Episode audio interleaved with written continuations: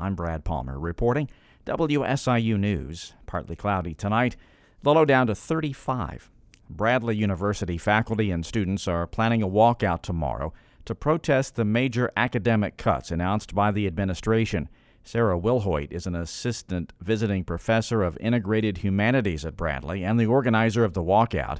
She says her position and those of many affiliate faculty not in programs up for discontinuation are also being eliminated. You can imagine that class sizes are going to increase and that there's not going to be enough professors to have the sort of one on one individualized attention that Bradley students expect. Bradley University President Stephen Standifird says he's aware of the planned faculty walkout and protest scheduled for tomorrow. I really respect uh, the, the interest of my colleagues wanting to express their concerns. I will, I will say that they have been very thoughtful about working with us to make sure we have specific rules and regulations around how you do protest on campus, and they've been very thoughtful about working with us to make sure that's done in an appropriate way and uh, I support the right to do so. He says the university is running a $13 million operational deficit and needs to make cuts by the end of the year.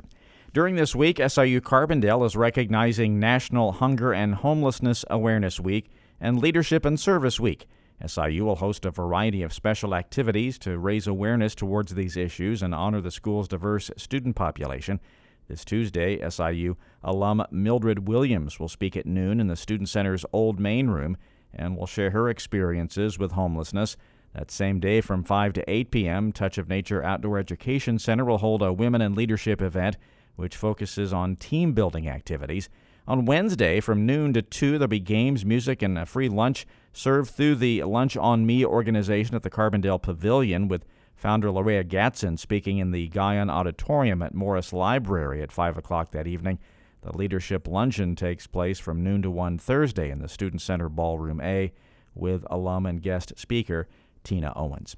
Slightly more kids in Illinois are exempt from routine childhood vaccinations this year. New CDC data suggests more than 2% of kindergartners in the state now have vaccine exemptions for one or more of the required school vaccines. Side Effects Public Media's Farah Yousry reports the vast majority of states in the U.S. are seeing a similar trend. 3% of kindergartners nationwide are now exempt from routine school vaccines. That's the highest rate of vaccine exemptions ever, according to new data by the Centers for Disease Control and Prevention. Some public health experts say this is one of the ripple effects of pandemic fueled misinformation and mistrust.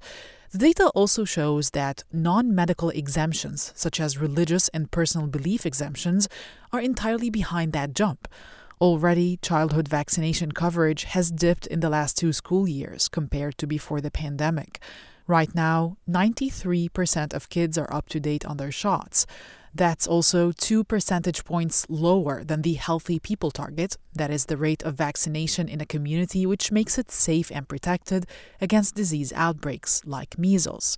I'm Farah Yousry, Side Effects Public Media. The rise in deaths involving synthetic opioids or fentanyl have overdose prevention advocates looking for solutions across the nation. Missouri Governor Mike Parson recently signed a bill legalizing fentanyl test strips with hopes of lessening the death toll. Rithvik Kondai with the Missouri Institute of Health says these days it's hard to understand the trends, and fentanyl seems to be in everything. Yeah, you think you're buying heroin, but you get fentanyl. Now it's shifted to finding traces of it in cocaine, in, in meth, in MDMA, you know, in other substances that are not opioids. Missouri joins at least 20 other states in decriminalizing the drug detection tool. I'm Brad Palmer reporting WSIU News.